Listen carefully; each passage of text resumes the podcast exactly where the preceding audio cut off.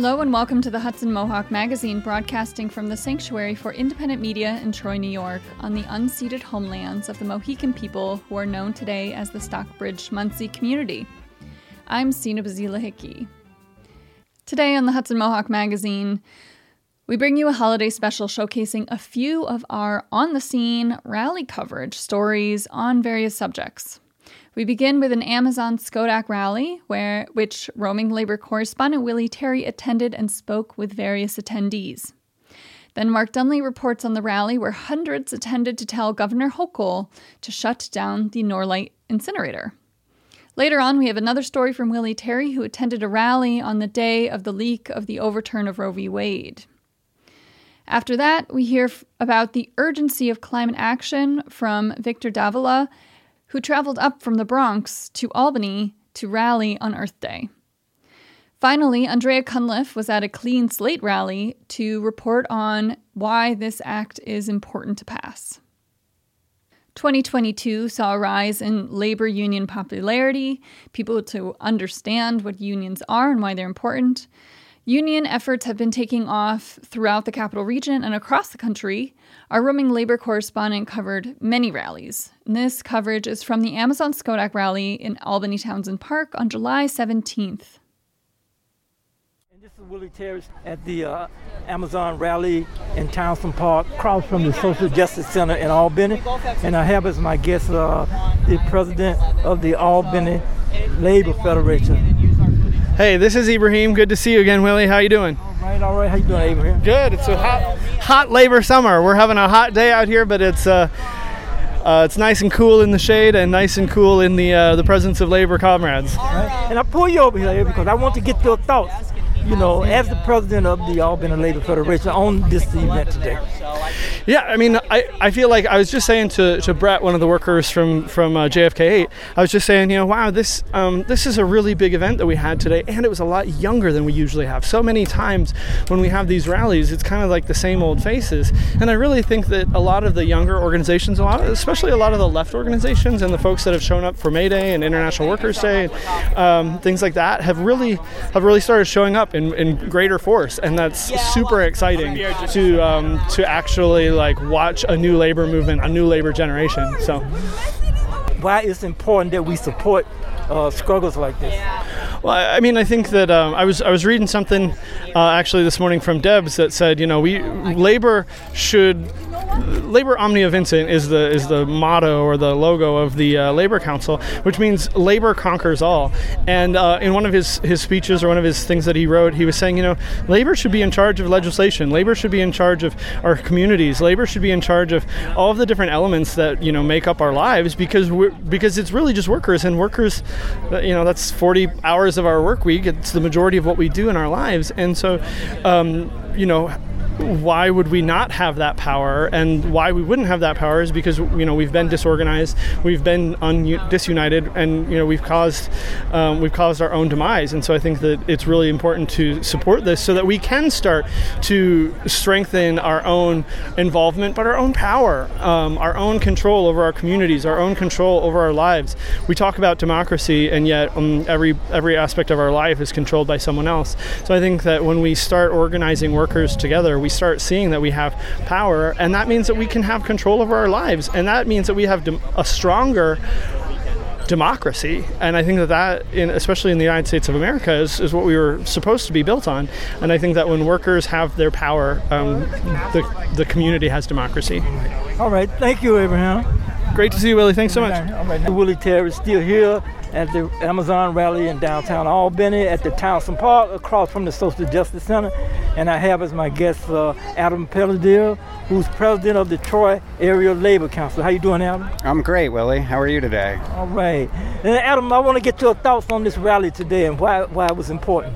I think uh, it was great rally. I know from from our perspective as the Troy Area Labor Council, we're especially excited because this is a, an Amazon facility that lives uh, or exists within Rensselaer County. So it's just great to see so many different people from so many different organizations, unions, community organizations, and everyone all out supporting the Amazon workers in. Um, what is most likely going to be a very difficult fight. So it's just nice to see and hear from them, and also for them to be able to, to see what a support base they have uh, in the immediate area.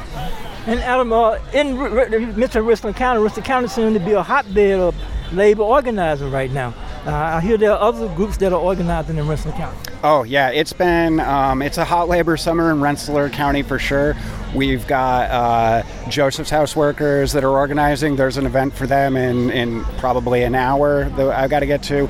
There's um, uh, Capital Roots just received voluntary recognition a week a week or so ago, and there are others that are in the hopper that, that haven't been public yet. And of course, uh, Amazon Labor Union and, in Schodack. So. so, Adam, if you could uh, say something to workers, let's say workers who are thinking about being in a union or those that are on the fence, what would you say to them?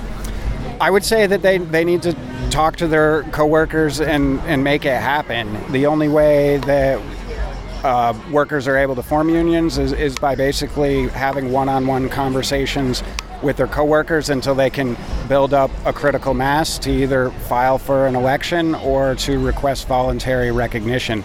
So the thing that I would say is, if it's something that you're thinking thinking about, or or uh, you need, you need to start talking to your coworkers about it because that's the only way that it's going to happen. All right, Adam. Thank you, Adam. It's Adam Pelletier, who's uh, president of Troy Area Labor Council. Thank you, Willie. And this is Willie Terry, the Roman labor correspondent for the Hudson Mohawk magazine.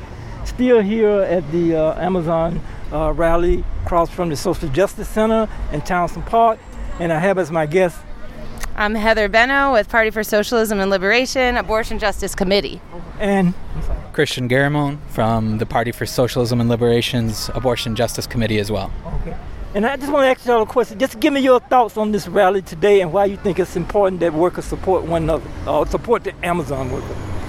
I mean, it couldn't be more important than what we were here doing today.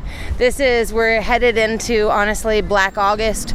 We got to think about our history. We got to think about our roots and what's what's being allowed to continue on right in our own backyard, where we have warehouse workers being injured multiple times a month, people still suffering from COVID, and we see no change, not from this mayor, not from this governor, and not from the White House, honestly. This is a struggle for us all, and this is a women's rights issue. We're going to stay in the streets until we win back abortion justice, and that means standing with our labor sisters. Yeah, absolutely. During this pandemic, Jeff Bezos, all these billionaires have kept padding their wallets, right? But the people who make Amazon work, the workers at the warehouses, haven't seen anything improve. Their lives are still on the line. They're overheating at work. They're getting injured. They're having heart attacks. They're getting all types of health ailments and COVID. Um, and they're trying to repress this labor movement, right?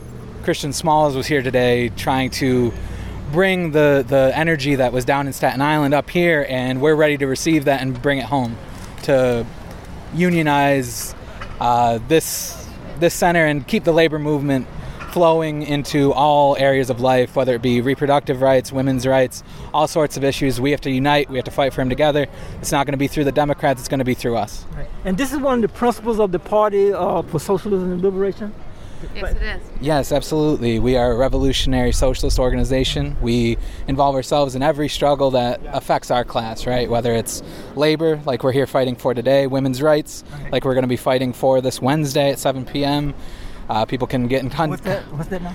Wednesday at 7 p.m. We're going to be uh, holding a meeting for the Abortion Justice Committee, uh-huh. um, trying to build a mass movement for women's rights and reproductive rights for all people who can get pregnant. And um, yeah, so basically, wherever the fight for our classes, that's where we're going to be at. We're going to be fighting for revolution because we know that progress for us isn't going to come from the capitalists or their bourgeois political parties. It's going to come from the workers. It's going to come from us uniting, and that's what we're here to do. All right. All right. Thank you. Thank you, Thank Willie. you. Can I read you something really small? Yeah, go ahead. Just this is um, from an article from one of our publications called Breaking the Chains magazine. It's mm-hmm. a socialist women's publication. And the article is Socialist Women and Un- Union Leadership. And what we say is consciousness is not transformed by experience alone, but we need the intervention of socialist women and women in leadership to be a decisive force to deepen the class consciousness of a wide number of workers. In the words of Elizabeth Gurley, Gurley Flynn, a socialist labor leader instrumental in the Bread and Roses strike of 1912, a labor victory must be economic and it must be revolution, revolutionizing. Otherwise, it is not complete. Okay, all right, all right. Thank you, Helen. There you go. Right. Thank you. Thank you. Thank you. This is Willie Terry, your late Roman labor correspondent. I'm still here at the uh, Albany uh, Amazon Workers Rally, uh, and I have as my guest uh, Doug Bullock, who's a member of Solidarity Committee. And how you doing, Doug? I'm doing fine, Willie. Uh, we had to change our venue here to come over here to Townsend Park from Washington Park because the city of Albany was giving us a hard time.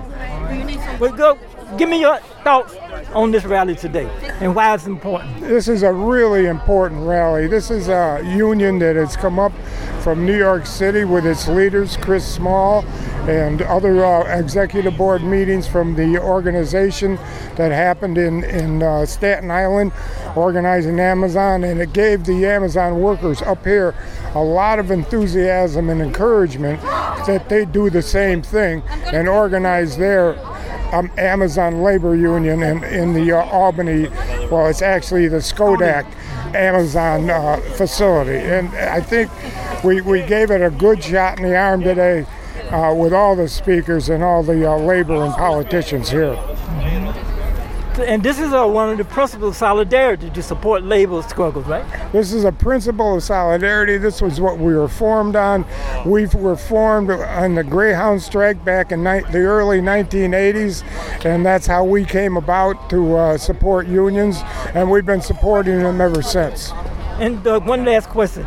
If you could say something to the Amazon workers, maybe some of those that's on the fence, what would you say?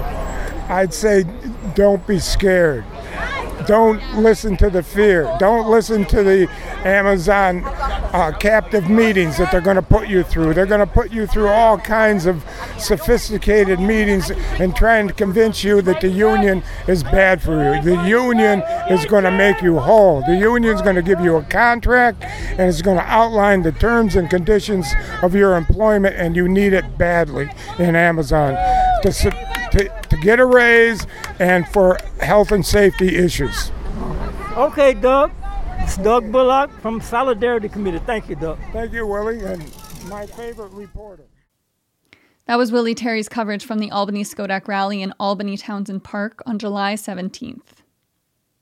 The campaign to shut down the Norlite hazardous waste incinerator intensified on April 30th when several hundred people rallied at the governor's mansion to call on Governor Hochul to shut down the facility. Mark Dunley was there to report. On April 30th, 250 people gathered in front of the governor's mansion to call on Governor Hochul to deny the permit renewal for the Norlite hazardous waste incinerator in Cohoes. We hear from four of the speakers at the rally Alexis Goldsmith of Lights Out Norlite, poet Dee Collin of the Social Justice Artists Collective, Tashika Medina of Equality for Troy, and Kriti Sharma of the RPI Sunrise Movement. Dave Pablo was the MC. We start with Alexis explaining what Norlite does. And what they do is they mine shale and they run it through a high temperature kiln to turn it into what's called aggregate. It's a, con- it's a construction material. But they fire that kiln with hazardous waste and they get paid to accept and burn that hazardous waste. so Norlite got infamous back in 2020 when the public found out that they were secretly burning firefighting foam for two years. Millions of gallons of firefighting foam that contains PFAS, a forever chemical they burned in their kilns and didn't tell anybody. But then we started finding out that actually they've been violating their permits and polluting this na- this uh, region for 30 years. So it's time to shut it down. That's right. And there's, there's three main reasons why we need to shut it down.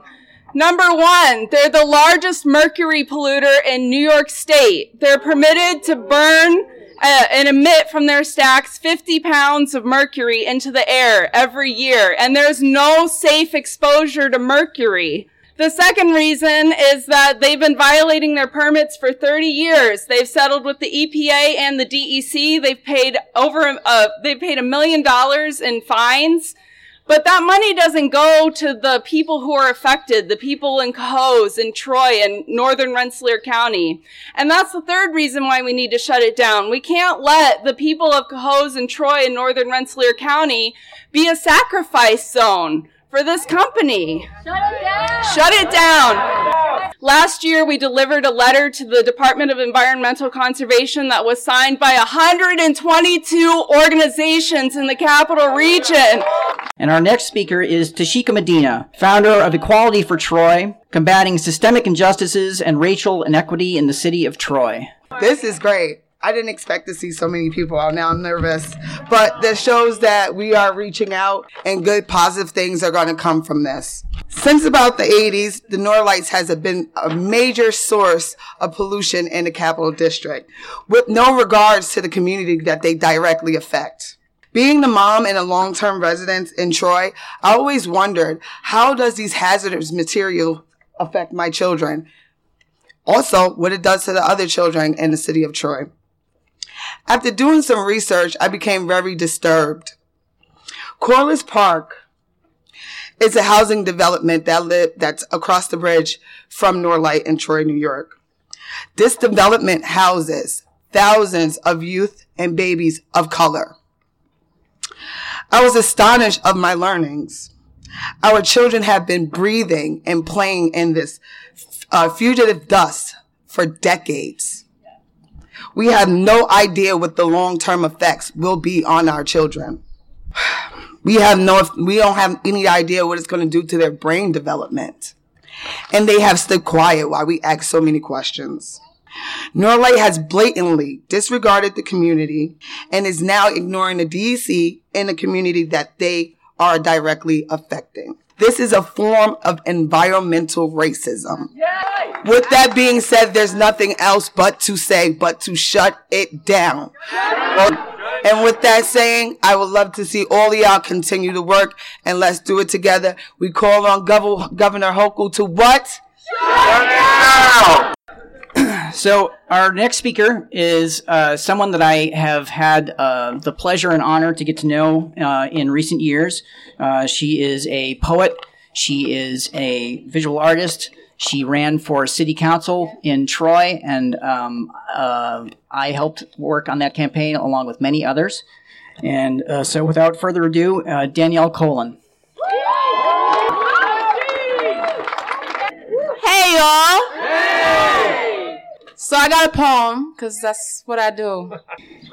How many breaths does it take to get to the center of shutting down toxic waste incinerators built in the wake of playing children? Their laughter and inhale and exhale of particulates. Tell me how long we are to hold our breath to keep from breathing in poison without penalty, without apology, without acknowledgement, without repair become fugitives of the dust disseminating a recipe for dying. Death by a thousand cuts of glass to the lungs. When I was young, I was diagnosed with asthma.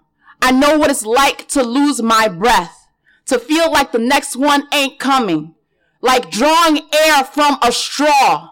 Now imagine one breath, slow and wheezing like a train coming to a stop. Just one inhale. All the muscles in your body concentrating for one breath. But it's filled with dust. And the dust is filled with dioxins and mercury and chlorine gas and arsenic. And I could go on. But I want to know how many breaths we got left. Tell me how do you escape a burning building when it's your own body? I think they are counting on us losing counts of our breaths when DEC doesn't even care, when families are displaced instead of the toxic waste incinerator that displaced them, When darkness nor light reaps any consequence, it just is. But today, we do not consent nor concede to cancer cells, to coughs, to irritation of the eyes, to compromise abilities to reproduce life. Today, this breath, this breath is a protest to the powers that pollute the places they think no one will care about, think they could make us sick without us being sick of it. But today, as sure as the sun shines, as sure as the sun shines, our breath is still in our bodies. We will be fighting for the air that we breathe, for the water, for the soil, for our lives, to be free of the dust that lingers on our windshields and windowsills, on playgrounds where you can still hear the laughter of children and the soft whistle of dust-filled wind, an open secret of slow death. But we, we are one collective breath blowing the dust back. We are one collective breath blowing the dust back. How many breaths should it take to shut down Norlite? One. How many breaths should it take to shut down Norlite? One. How many breaths should it take to shut down Norlite? One. How many breaths should it take to shut down Norlite? One. Our next speaker is Kriti Sharma. She is part of the Sunrise Movement, a group of college students that are working towards raising awareness about local climate issues, increasing progressive policy oriented conversations around climate change, and attending rallies and protests in the capital region. So, Kriti.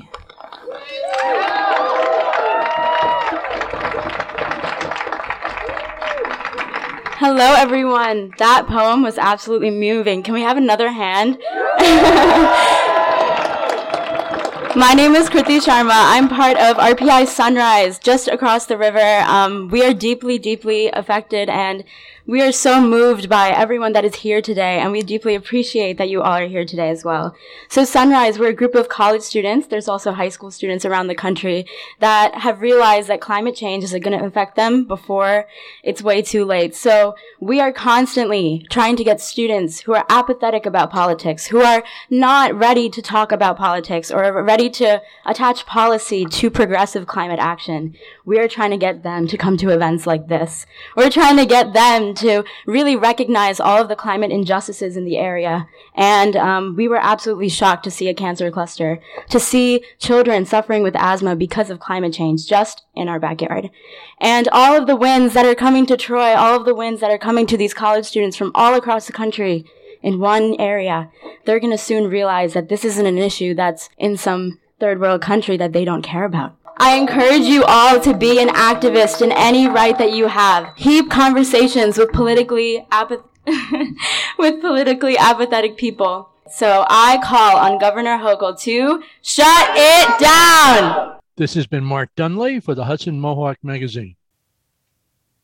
That was Mark Dunley's coverage from the rally to shut down Norlite in front of the governor's mansion on April 30th. For those of you just tuning in, you're listening to the Hudson Mohawk Magazine on the Hudson Mohawk Radio Network on WOOCLP 105.3 FM Troy, WOOGLP 92.7 FM Troy, WOOSLP 98.9 FM Schenectady, WOOALP 106.9 FM Albany, and streaming online at mediasanctuary.org. This program comes from the Sanctuary for Independent Media in Troy, New York. If you like what you hear, you can support this program by telling a friend. Find today's stories and more at mediasanctuary.org. The overturn of Roe v. Wade was leaked before it was finalized.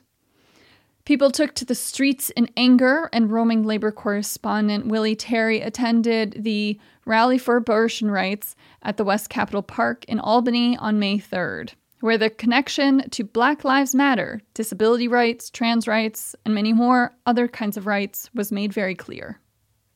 Champion, Speaker of the New York State Assembly, Carl Heastie. Well, good afternoon, everyone. This is a gathering that should not have to happen. This is a rally that should not have to happen. And when we were inside earlier for the bipartisan women's uh, legislative pro-choice caucus, we have so many caucuses here now. I reminded when I spoke, and I'm going to give a big shout out to our great chair of, of the Higher Education Committee, Deborah Glick, who, when she debated the Reproductive Health Act in 2019, a lot of our Republican colleagues said to her, ah, this isn't necessary. But it was necessary. And we have to understand that this was coordinated. And I, am going to continue to remind people this is why elections matter. From them denying Barack Obama the ability to fill that spot on the Supreme Court, this was planned. When many of the Supreme Court justices, they said, oh, this has already been litigated. They had a plan. And now we find out that this leak, and the chief judge acknowledged the leak, and here we are. Who the hell does the Supreme Court think they are to tell women what to do with their bodies?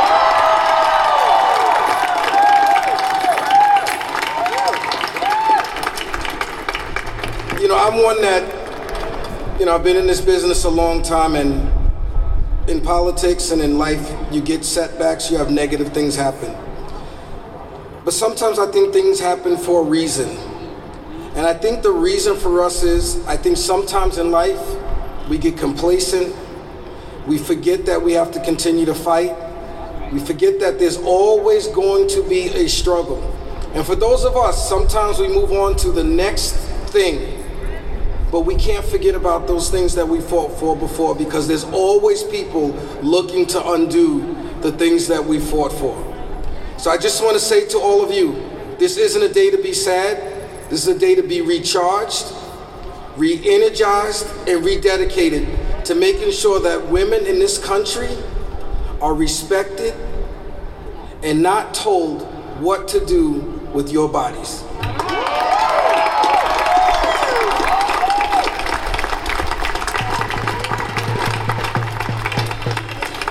Thank you, Speaker, and thank you to our great leadership across the state for being here to not only say what they are going to do, but to put in the hard work to make sure that New York doesn't just stop with the passage of the RHA, with the protections that we have here, but that we continue to build and make sure that New York is a beacon.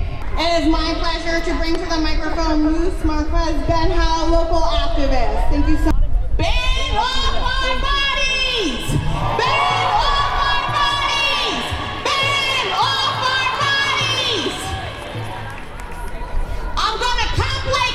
This a little bit because during Freedom Summer, as a matter of fact, I'm gonna go back to 2014 in Ferguson. When we say Black Lives Matter, this is what we mean.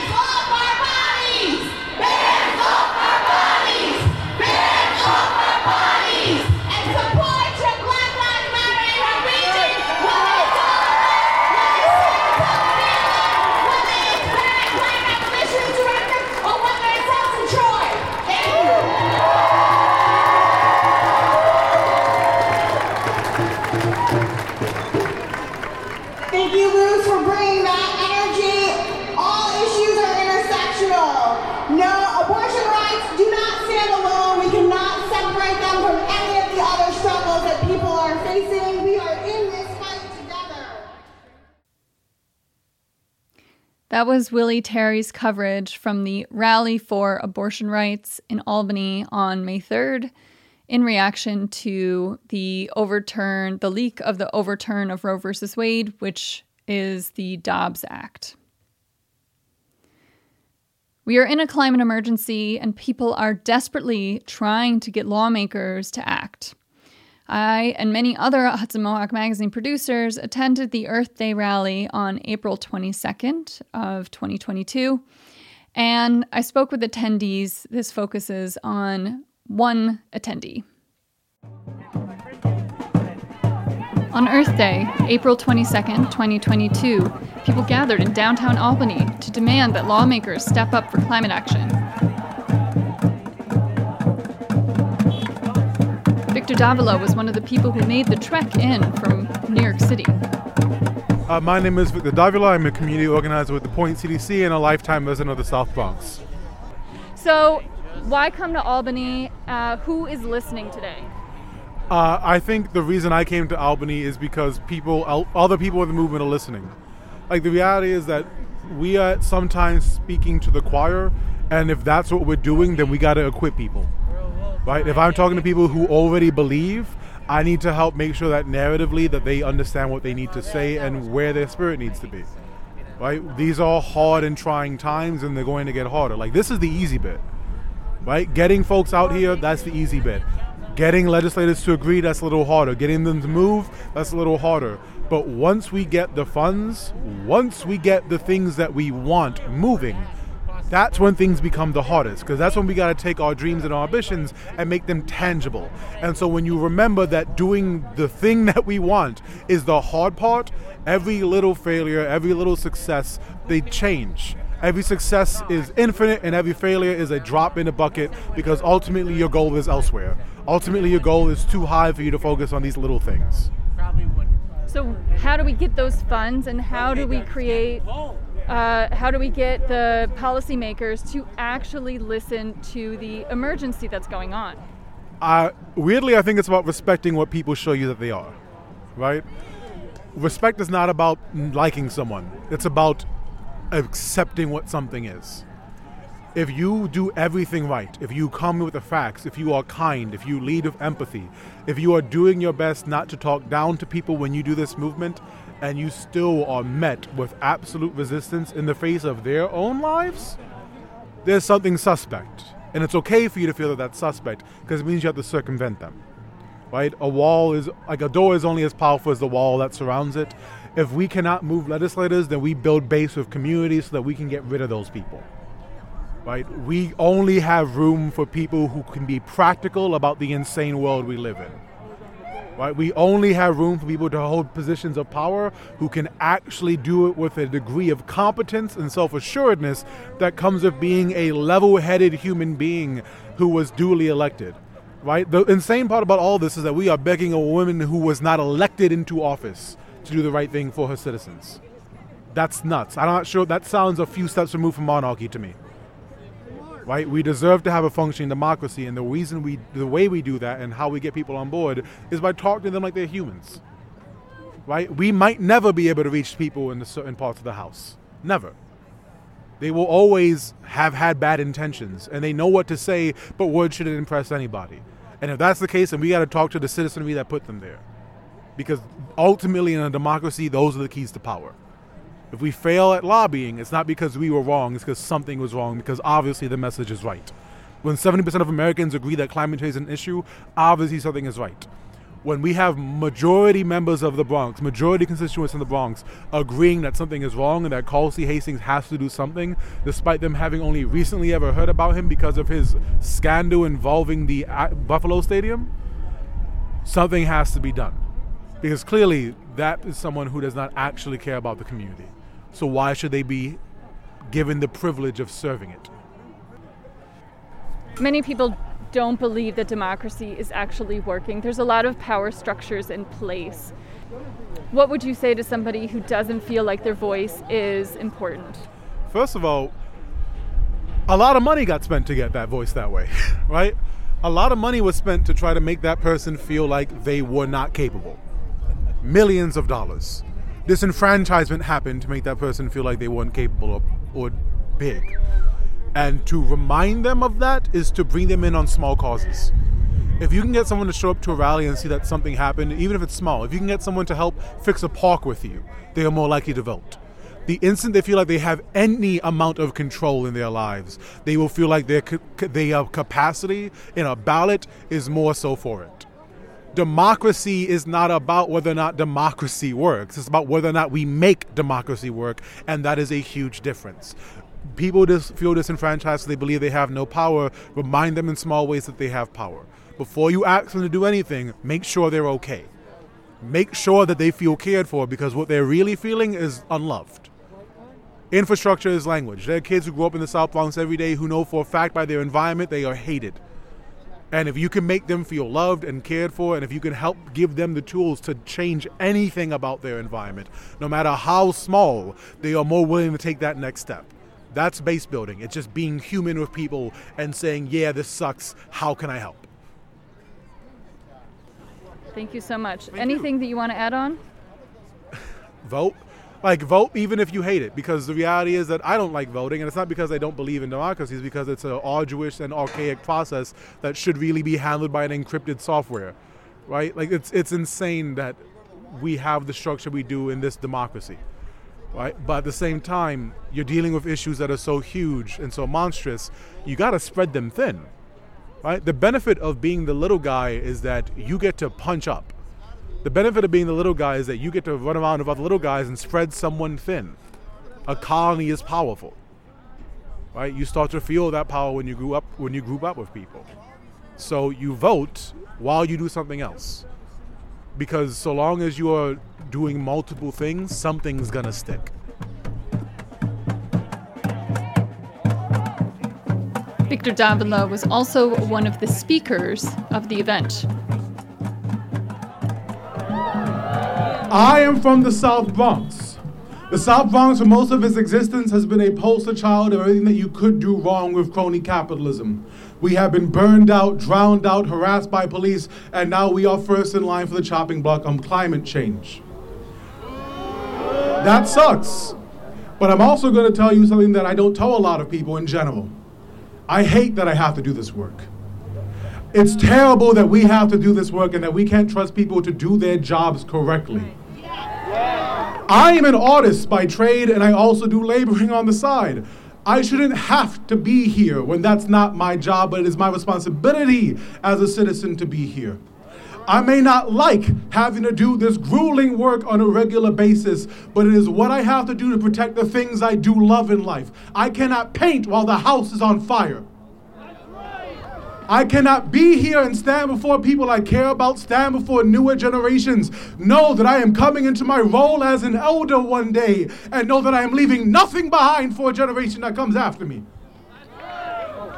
I am an after school teacher on occasion, and to watch brilliant people grow up, to develop them, to help them, and to know that there is a chance that while they may be perfect, the future they inhabit might not be, is terrible.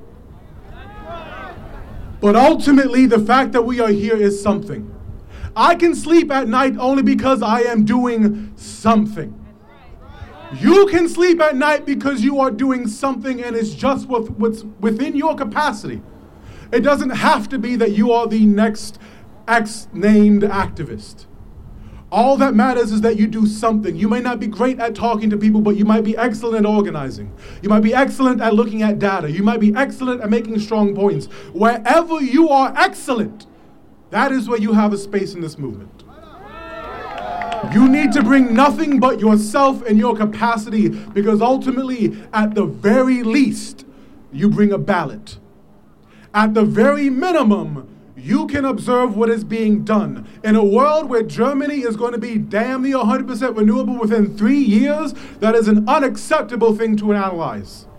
A country smaller than us with a smaller GDP than us, within three years, by 2025, is going to be doing laps around our infrastructure. That is just competence. It's not a miracle, it's just competence. And if you cannot demand at a bare minimum competence from your legislator, you have every right to toss your ballot in a different direction. You are here because you are capable and powerful, even if you know nothing about this work, because you have the bravery to be around people and to network with people who have more experience. And that is the first step in a long fight, because ultimately the little failures don't matter. Ultimately, you keep an ultimate goal into your horizon. We do this till we are free, and every mistake and error until that moment is something to be learned from and then forgotten about. Thank you all for being here. And let's make sure that we are pressing all legislators, pressing Carl Heastie, pressing the governor, pressing everyone we need to to vote for our futures because they are in the same sinking boat otherwise. Thank you.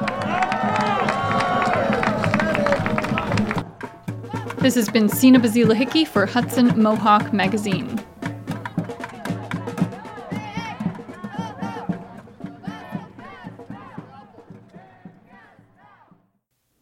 There's a lot more climate coverage on our website, mediasanctuary.org, and in there you heard from Victor Davila. On November 30th of last year, a rally in Albany's Capitol Park was held in support of New York's Clean Slate Act. Hudson Mohawk Magazine's Andrea Cunliffe was there to report. The act, New York State Senate Bill S1553D, will automatically clear and seal a New Yorker's criminal record once they become eligible. However, it has stalled in the New York State legislature for the second time in two years. On November 30th at midday in Albany was a rally for clean slate legislation for New York. All right, thank you for joining us. Clean Slate, it has the overwhelming support of everyday New Yorkers, of labor unions, survivor advocates, faith leaders, reentry organizations, business leaders like JP Morgan and Chase, Verizon and Microsoft. Local government in Westchester, Buffalo, Poughkeepsie, Rochester, Saratoga, Albany, and the New York City area. Clean slate is a moral imperative, an economic imperative, a racial justice imperative. Clean slate is a human dignity. As a state committed to equal opportunity and forward movement for all people, we must take action. Pass the Clean Slate Act. Thank you. What do we want? Clean slate. What do we want? Now. What do we want it? Clean slate. What do we want? Now. We're talking about jobs in an economy, not just here, but nationwide, where there's a workforce shortage. Right now in the United States, there are 10 million open jobs. There's only 5 million people that are available to fill those jobs. But yet we want to keep people from getting jobs. And that's what happens if we don't pass this bill. These individuals, these people will not get jobs. And so let's talk about some of the misinformation that's out there. Misinformation number one this does not give anybody anything. It gives people an opportunity. It gives people an opportunity to be judged by on the people they are now rather than the people they were in their past. That's it. It just gives them an opportunity. It doesn't give them a job. They still have to go through the process. They still have to interview. They still have to do things everybody else does. But what is happening with this legislation is they're going to be judged on the person they are now.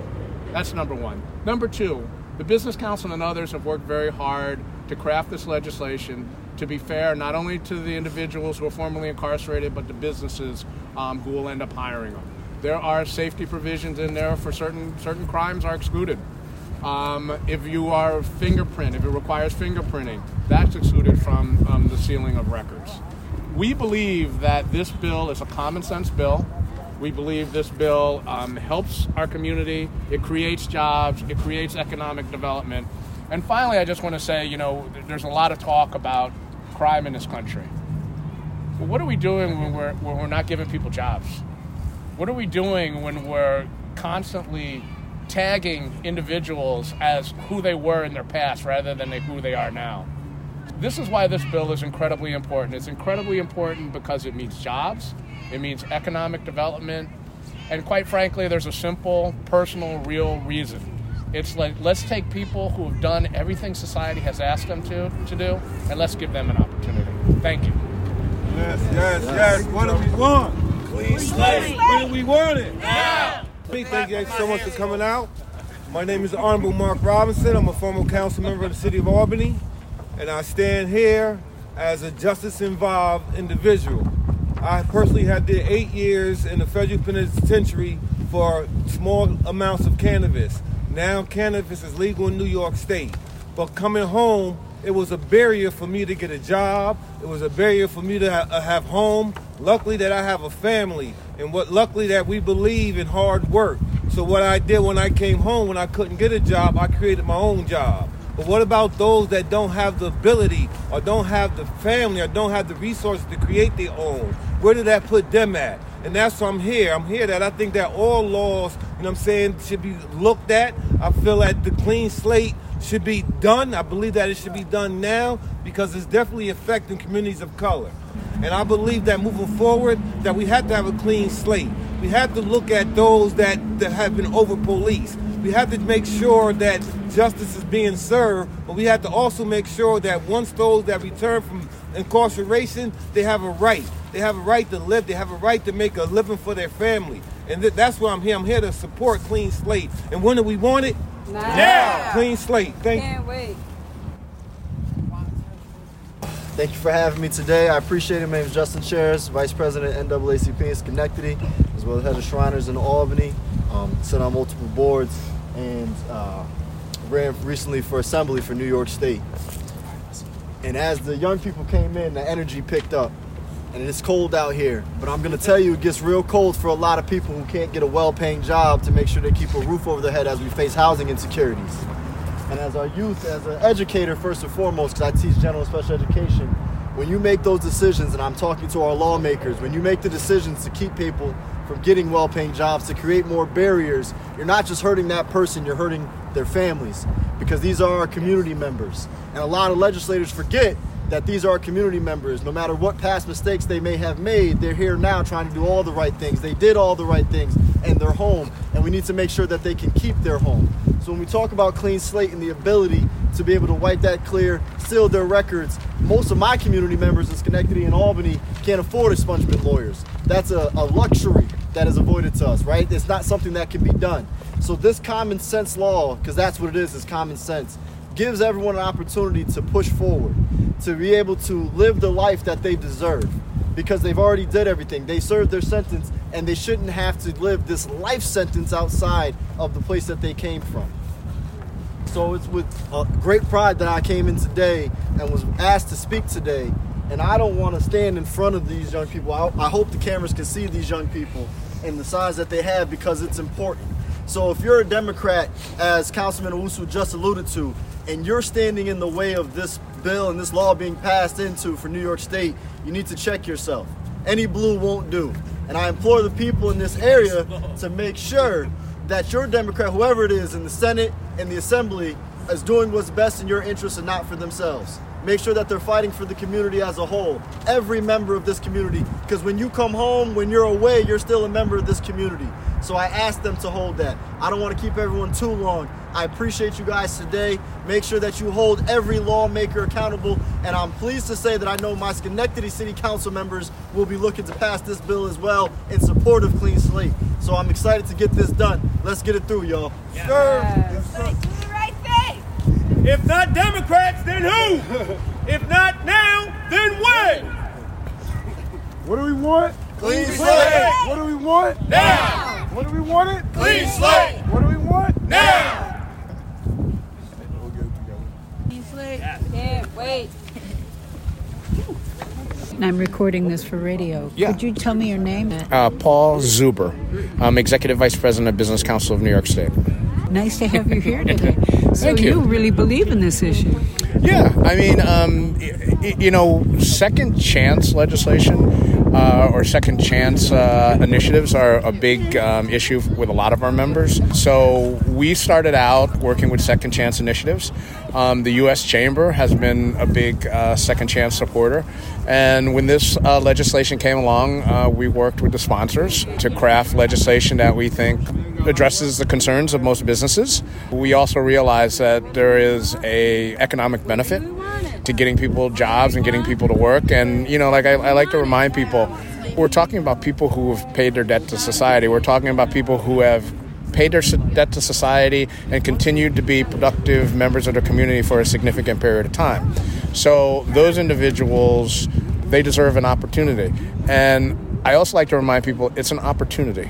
It's not, no one's giving anybody a job, but it's giving them the opportunity to be judged on the person they are now rather than the person they were in the past. So I think, you know, that's why it's important to us. There are some clear language in there that deals with jobs that require fingerprinting and jobs that require financial crimes and, and things like that nature that might be problematic for businesses. Um, there's also some liability protections for businesses. But the bottom line is we've seen this throughout many states. Pennsylvania has a clean slate law. And this is just an important piece of legislation to kind of, you know, get people working. We've come out of the pandemic with a workforce shortage of about 500,000 people in New York and about 4 million nationwide. So 4 to 5 million nationwide. So we need folks out there. We need folks who want to work. And this gives them the opportunity. And then the last thing I'll say is, you know, people forget that you can get your record sealed now. But the problem is you need a lawyer. And that's expensive. And there's a lot of folks within communities that can't afford that process. So, you know, all this bill is doing is saying let's judge these people based on who they are. And, and it's not sealing records immediately when someone comes out of prison. There's an extended period of time where they have to continue to be productive and citizens within their community before that record gets sealed. So, Brilliant. Thanks so very, very much for your time. Thank oh, you. thank you. This has been Andrea Cunliffe for Hudson Mohawk Magazine reporting from Albany Clean Slate Rally. That was Andrea Cunliffe's coverage from the Clean Slate Rally back in November. And that's our show. This episode focused on some of our rally coverage from Hudson Mohawk Magazine correspondents. You can find so much more on our website, mediasanctuary.org. We have many correspondents who regularly hit to the streets with their microphones to talk to people, what's important to them, to make links between the intersectionality of issues and how many of these larger issues really hit home in the capital region. We want to thank all of our volunteers who contributed to this episode. We have Andrea Cunliffe, Mark Dunley, Willie Terry, and myself. This program covers stories of social and environmental justice produced by the community for the community and is supported by independent donations. If you value independent media, consider a gift of a monthly donation as a sanctuary sustainer by going to mediasanctuary.org. We want to hear from you. Find us on Twitter, Instagram, and Facebook at Media Sanctuary, or send us an email to hmm at mediasanctuary.org. Tune in weekdays at 7 a.m., 9 a.m., and 6 p.m. to hear local news or stream Sanctuary Radio at mediasanctuary.org.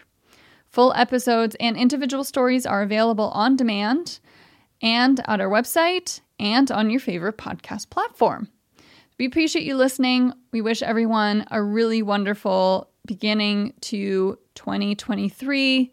Happy New Year.